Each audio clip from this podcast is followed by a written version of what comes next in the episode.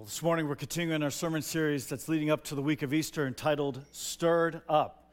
Stirred Up. And we began a couple weeks ago by looking at the fact that God, throughout history, when God's people have been a little bit dormant or complacent, when God's people are in that place, God has a way of stirring his people up, stirring them up and waking them up. Like coming to a fire that needs to be rekindled and brought back together, bringing those embers together so that the fire blazes again. That's what God does. And we started by looking at an example in the Old Testament where the prophet Haggai was sent to God's people, God's people who had started to rebuild the temple but turned their attention to their own paneled homes, as described in Haggai 1. While God provided a word of conviction through Haggai, saying, You've left my house in ruins while you attend to your own homes. So God brought a word of conviction, but He also brought a word of encouragement. And that word of encouragement came in the form of four words I am with you. And when God's people heard that conviction, then heard those words of encouragement, God stirred up the spirits of his people to join together and to get to work to rebuild the temple. So we considered that a couple weeks ago. And then last week we turned our attention to the New Testament, where God's presence is not so much found in a specific place as in a temple, but it's found in the midst of his people. And we considered the church as the body of Christ, his people. And we looked at Ephesians chapter 4 and the idea of what it means to be built up where the church is, again, not a building that we say we go to church, we're going to the church. The church is the people of God. And so I say to you, thank you for bringing the church into this building because you are the church, the people of God. And so God stirs up the spirits of his people to join together. And so we're going to continue looking at what it means to be stirred up. What does it mean to be the people of God on the mission of God today? And to do that, we're going to turn our attention to the New Testament letter of First Corinthians. And we're going to see today that God has supernaturally connected us to come together to be one in Christ. And we're called to value one another in a church community. If you remember anything from this sermon, remember this that God has supernaturally connected us. He's supernaturally connected us to one another in Christ. And we're called to value one another as a church community. But that's not an easy thing, because as Colleen just prayed, we come from different backgrounds, different experiences, different walks of life. And the church not only can be, but is a messy place. If you're looking for a perfect, sterile, no issues situation, the church is a bad place to look for it. Let's be honest. I know all of us long for that. We long to escape all the different conflict and tension that we have in our lives, and we th- hope that the church will be a place. But no, God works through that tension. He works through those differences to grow us to be more loving people.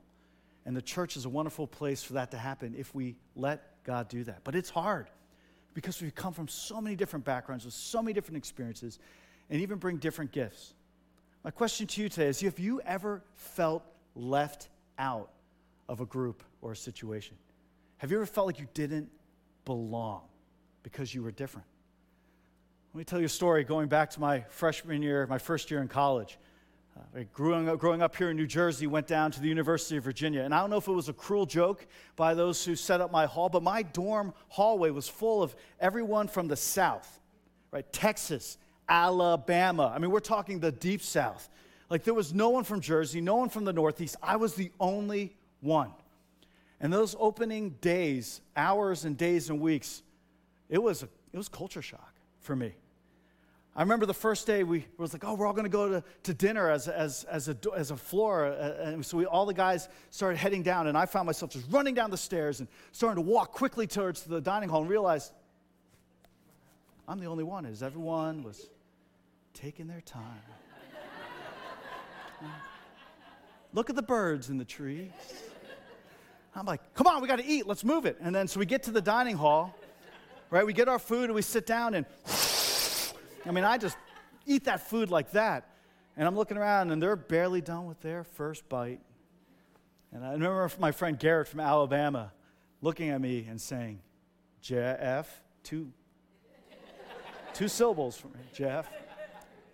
You need to learn to slow down. I was like, what? I'm like, you need to speed it up. I'm like, we got things to do, we got places to go. I felt out of place. And for a while, they're like, yeah, that Northeast, that Northeast guy, that Jersey guy, right? And, and I just felt like I didn't belong. I was different. Have you ever felt like you didn't belong because you acted differently or talked differently or maybe even looked differently or just was different? Right? And the body of Christ uh, is when we see that when people come together and we're different, we can fall into that same trap where we can discount other people or, or alienate them because they're different. Or we may feel that because we feel different. We feel like we don't belong. And uh, we see that throughout. The good news is we see that it's, that was handled many times by the church. That the Apostle Paul spoke directly to that at different points in the New Testament. How to bring different people together to be one church. And so the First Corinthians is one of those letters. And we're going to look at that as excerpt of that today. A letter written by the Apostle Paul to the community of Christians in the city, ancient city of Corinth. And this letter is quite a letter because there were a lot of issues and challenges going on in Corinth. If you read through that letter, you'll just it'll blow your mind. You think things are crazy today, things were just as crazy back then. And over and over, the Apostle Paul says, now onto this or now onto that. And every time he says the word now, he's moving on to a new issue that he, he needs to address with this brand new church of different people from different backgrounds coming together, trying to be the body of Christ, trying to be the people of God. And so we see that he deals with differences in, in that, in, in that. And so in chapter 12, in the beginning, Paul reminds them of what they have in common. That what they have in common, no doubt, is Jesus. And by naming him as Lord. Jesus is Lord. He says in the beginning of uh, 1 Corinthians chapter 12 that that just points to the work of God's Spirit, meaning that nobody could affirm and confess that Jesus is Lord and truly believe it unless God Himself, God's Spirit, has worked in a person's life. And then he says in chapter in verse 7, he says that, this, that to each one a manifestation of the Holy Spirit has been given for the common good. And so this Holy Spirit's been given to God's people and it's been given for the, for the common good, and gifts have been given so the body of Christ may be built up. Uh, but before he gets to that, and you think about what it means to be a follower of Christ and to, and to have that Holy Spirit, we go back to the Gospel of John. In the beginning is a description. In the beginning, when John wrote that Gospel, he said, Yet to all who received him, to those who believed in his name, he gave the right to become children of God. Listen to this children not, not born not of natural descent, nor of human decision or husband's will, but born of God. Here is this truth in the Gospel of John that every follower of Christ who believes that Jesus was who, was who he said he was, and believes in his resurrection from the dead, and believes that he died for the forgiveness of our sins, the promise of God is that we are born of him. We are supernaturally reborn. We're given a new life, and that new life includes the presence of God's Spirit in us and with us. It's not a natural event, it's a supernatural event. And here, Paul, I mean, John makes it very clear that, yet, to all who received him, it takes a step.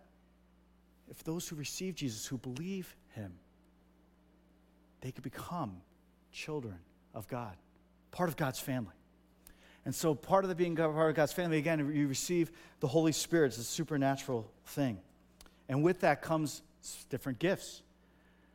But we saw in the, we see in the, in the New Testament, in, in this letter to the Corinthians, that there was differences when these gifts were present. And that some became jealous and envious of other people. They started comparing themselves, saying, who's better? Who's got the best gifts? And then they started discounting one another. Some saying, well, I guess I'm not as good as everyone else, I don't belong. Others saying, I guess uh, I'm better than others, so they don't belong. So Paul writes to address and says, No, we all belong. We all belong. We're all part of God's family, the church. So we're going to look at 1 uh, Corinthians 12, verses 12 through 27 today. We're going to take it in three separate blocks and look at this teaching. As we do, consider us as a church family, diverse people coming together, but called to unity in Christ. Again, not for uniformity. We're not all to look the same and act the same, but to have unity in Christ is the driver of this passage. And So looking at 1 Corinthians chapter 12 verses starting in verse verse 12 we read this just as a body though one has many parts but all its many parts form one body so it is with Christ. For we were all baptized by one spirit so as to form one body whether Jews or Gentiles slave or free and we were all given the one spirit to drink even so the body is not made up of one part but of many. I'll stop there. So Paul here draws on a, a, an image that would have been very known, well known in, in, in antiquity, in that ancient time. That even the Stoics would have described as being a citizen of the state, as being a member of a body. So that's something that would have been known in Greek philosophy at that time. That would have been the air that they were already breathing. But here, Paul applies that image to the church. And he has a twist on it. It's like, so there's many of you, and all of you are parts. You're part of one body and you're part of Christ, meaning you're included in Christ. If you believe and trust in Jesus as your Lord and Savior, you are supernaturally connected to one another. You're in Christ, you have that in common. Why is that the case? He says in verse 13, because they've been baptized by the one Spirit, included in God's family, and they all have had one Spirit to drink. What an interesting image.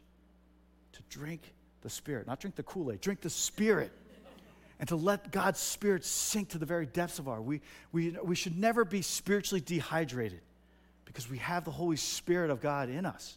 And we've drank and, and we drink of that Spirit. And says we have that in common. He says a one body with many parts. But then he goes on to two other sections to address the problems when there's, though we're one body with many parts, that when there's differences, it could lead to contempt. And it could lead to some saying, I don't belong, and others saying, You don't belong. So, starting in verse 15, we'll, we'll deal with the first issue. He says this Now, if the foot should say, Because I'm not a hand, I do not belong to the body, it would not for that reason stop being part of the body.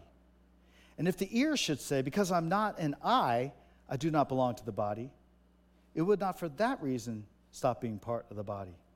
If the whole body were an eye, where would the sense of hearing be? If the whole body were an ear, where would the sense of smell be?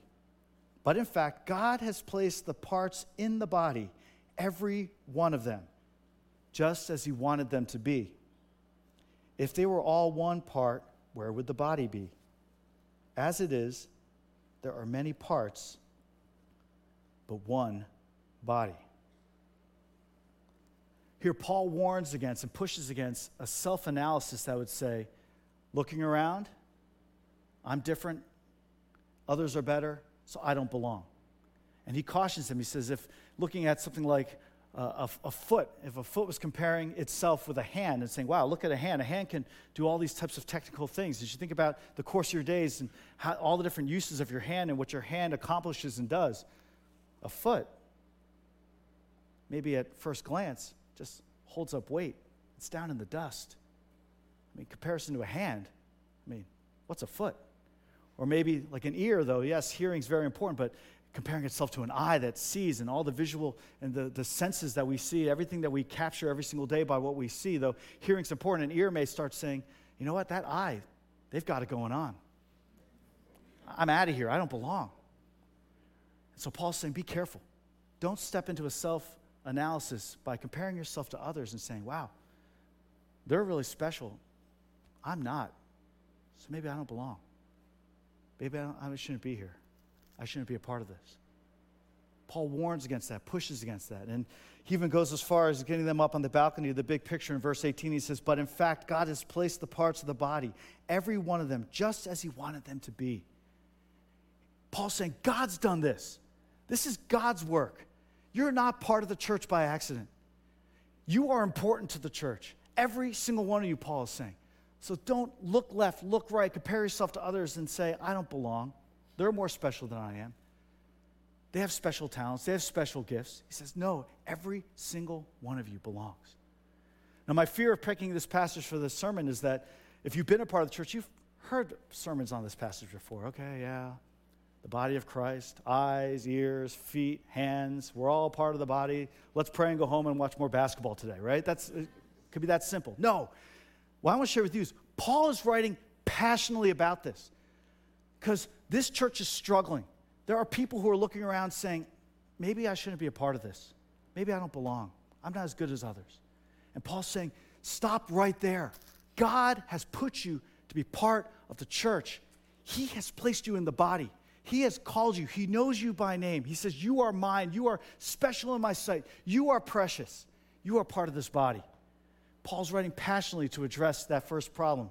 Someone who would look, wrong left, look left and look right and say, I don't belong because I'm not as special as others. That's the first problem. Now he goes to the second problem. Some may be hard on, like, I tend to be hard on myself. So I'll compare myself and be like, I don't really fit in here. I'm not like everyone else. And so maybe I'll back away. That's my temperament. Other temperament would look left and look right and say, they're different. Let's get rid of them. Let's, let's, get, let's go on offense. We're pushing these people out. That's these next verses. We're in 21. We read this The eye cannot say to the hand, I don't need you. And the head cannot say to the feet, I don't need you. On the contrary, those parts of the body that seem to be weaker and indispensable, and the parts that we think are less honorable, we treat with special honor. And the parts that are unpresentable are treated with special modesty, while our presentable parts need no special treatment. But God has put the body together, giving greater honor to the parts that lacked it, so that there should be no division in the body, but that its parts should have equal concern for each other. If one part suffers, every part suffers with it. If one part is honored, every part rejoices with it. Now you are the body of Christ, and each one of you is part of it. So, here in this section, Paul's warning against and pushing against uh, an others analysis, looking at others and, and saying, and, and judging and criticizing them, and for whatever reason, saying, now you don't belong. In essence, get out of here. And this oftentimes comes when there's differences that lead to contempt. Like differences could lead to two actions. One, differences could lead to curiosity and even appreciation, or it could lead to contempt. And here we see in these verses a picture of contempt where there's differences, right? So, like the hand would, the eye would look at the hand and say, I don't need you, or the head looking at a foot and say, I don't need you. It's, it's this writing off of another person. Paul says, don't go in that direction. Every part is important. Every part. And even the ones that seem less presentable or seem weaker are even more important in many ways. In the years of the original listeners in the first century would have been an old fable from about 494 BC. Uh, there was a, a, fable from Menenius Agrippa that talked about uh, uh, the parts of the body that were not happy with the stomach.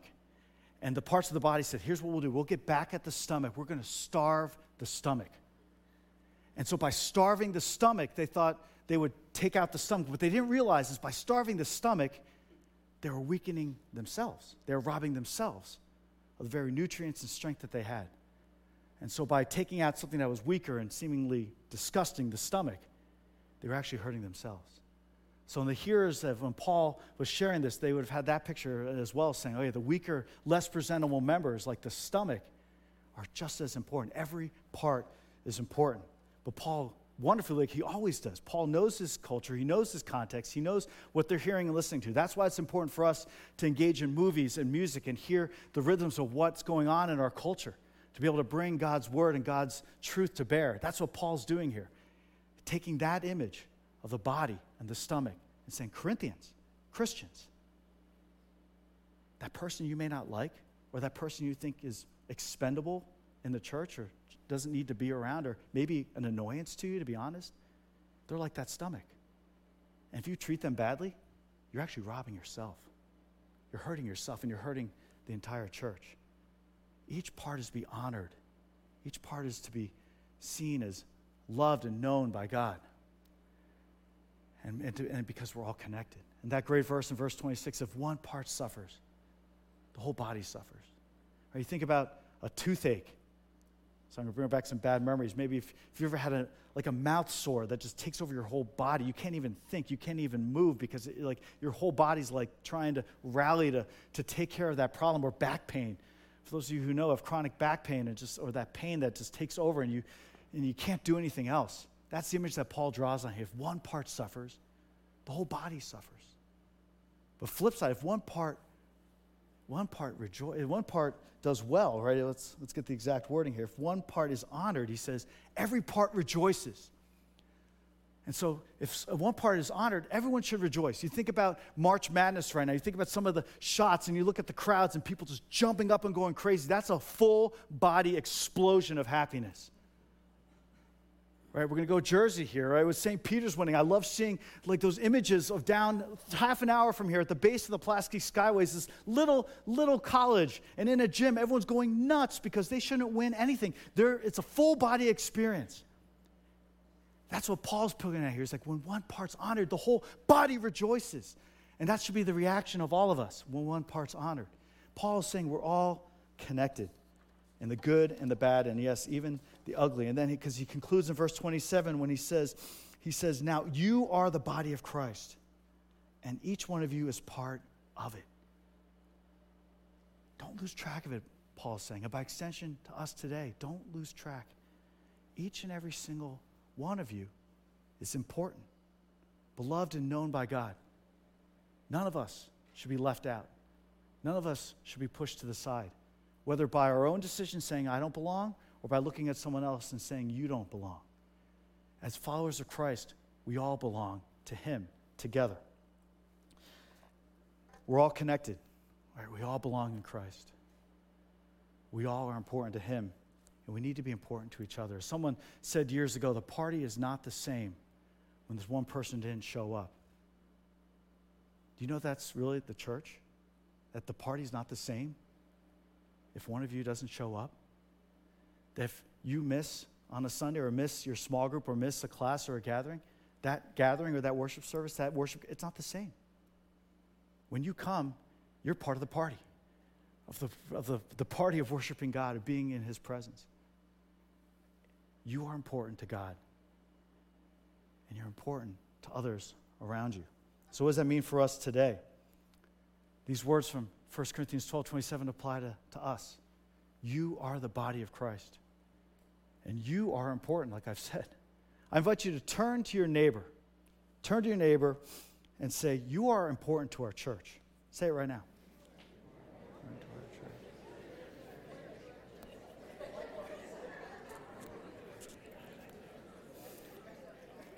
Now turn back to your neighbor and say, and so are you. And so are you.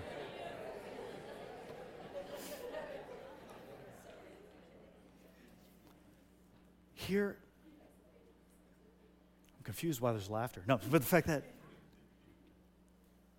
hear this truth from God. You are important. No matter what you have been through, no matter what choices you've made, you're human. We're all human. We have all sinned in some capacity. We've turned away from God. God is not surprised by that. He sent his son to die for you. He loves you. You are important. And you've affirmed that with one another here. And we could continue to affirm that with each other in the days and months and years ahead.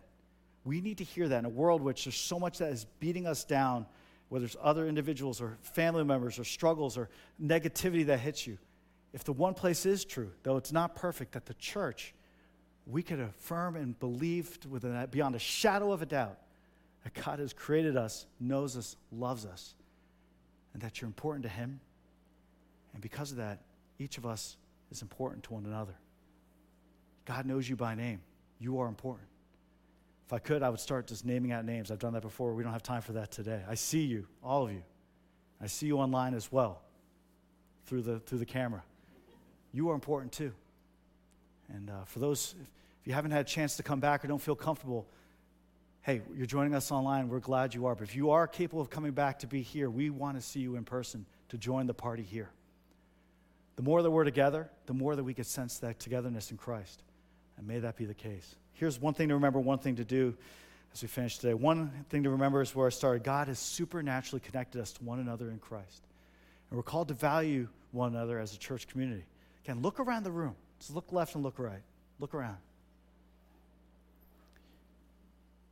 Whether you may like it or not, as followers of Christ, you are supernaturally connected. Not just now, but forever. Forever. Now, the good news is in the presence of God and resurrected bodies, all of our quirky, sinful, weird stuff, the ways that we offend each other, that'll be all gone. So that's going to be great for eternity. but right now, we got to let God do a little more work on us, and that's spiritual surgery, and that's part of the beauty of relationships is working that piece out. But either way, we are supernaturally connected. I'm grateful that I'm supernaturally connected to you with the same Holy Spirit, connected in Christ, not only now, but for eternity.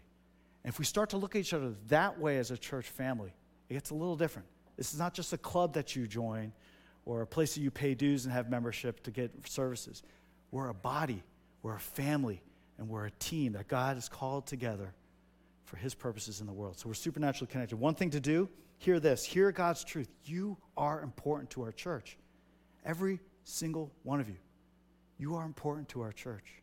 You're important to me, you're important to God, you're important to our leadership, you're important to our church. Hear that truth and share. One thing to do this week is to share that truth with other people. Look for opportunities to say, like you did before, you are important to our church. And continue to seek out your specific role with New Providence Presbyterian Church. That's one thing to do as we continue in this sermon series. There's many ways it's loosening the soil as we continue to make our way out of this pandemic. Find ways to stir things up to find our place again with our church. A couple questions for reflection as we finish. One, when have you felt like you didn't belong to a group? And light of how you viewed yourself in comparison to others, or how others treated you. It goes back to that story from my first year in college. When is that? When have you felt that? Think about that um, as you consider how you interact with others. Number two, to what extent do you see yourself as supernaturally connected with other followers of Jesus in the church? And how does that shape your interactions with them? Think about that this week. Um, if indeed that is true, that we're just not a bunch of individuals who believe in Jesus and go to heaven, but we are a connected family, supernaturally connected. How, does, how can that impact how we interact with one another? Number three, who can you encourage today or this week by saying, You are important to God and to our church? Pray about that. And if you have a prompting of the Spirit, call someone, send a text message, drive by their house, beep the horn five times, whatever it takes. Let them know. Let them know that they are important to God. And uh, may we be mutually encouraged in that. And this is not just a role for me as the pastor, not just a role for our elders, you know, who, yes, are called to discern the mind of Christ and provide spiritual, spiritual direction for church, or just for our deacons who provide that care and compassion for our church. This is for all of us. So even as we look towards this week where you'll receive an email that talks about nominations for elders and deacons, keep this in mind as well. Elders and deacons are set aside for a specific function. They're not superheroes. Right? In God's eyes, we're all superheroes. Uh, but some are called to that specific role. But no matter what, all of us are called to give this encouragement to another. Imagine if we all did this. Right? What would be different? Imagine being a church where we all really knew that we were important to God and an important part of our church, and that we were affirming that and encouraging one another with those exact words. Imagine what type of church that would be. Imagine how attractive that be. We're people who are struggling in this world, who need to know that there's people who actually can care and care in a Christ like manner, that they would want to be a part of this family and this church. And then seeing how that plays out as we each find our place, play our role, and build up the body of Christ for his glory and for his name's sake. Let's pray. Let's pray. Father in heaven, thank you for the gift of your word, for the gift of this letter to the Corinthians years ago, people who needed grace, who needed direction God, you brought together people of so many different backgrounds, Lord, even of race and in terms of Jews and Gentiles, you different social status, the slaves and those who are free. Lord, you broke down those walls and you brought people together. But it was hard. And they needed instruction. So the instruction that was given nearly 2,000 years ago, help us to apply it today. I pray for each person that they would know that they are important, God, important to you, important to our church, and God, may your grace come to them today in a fresh way that they would know that to be true. And help us to encourage one another in that in the days and weeks and months ahead. Oh Lord, we give ourselves to you. We look forward to what you're going to do from this teaching. Again, may we be your light and love in this community and beyond. And may it start here in our relationships. We praise in Jesus' name. Amen.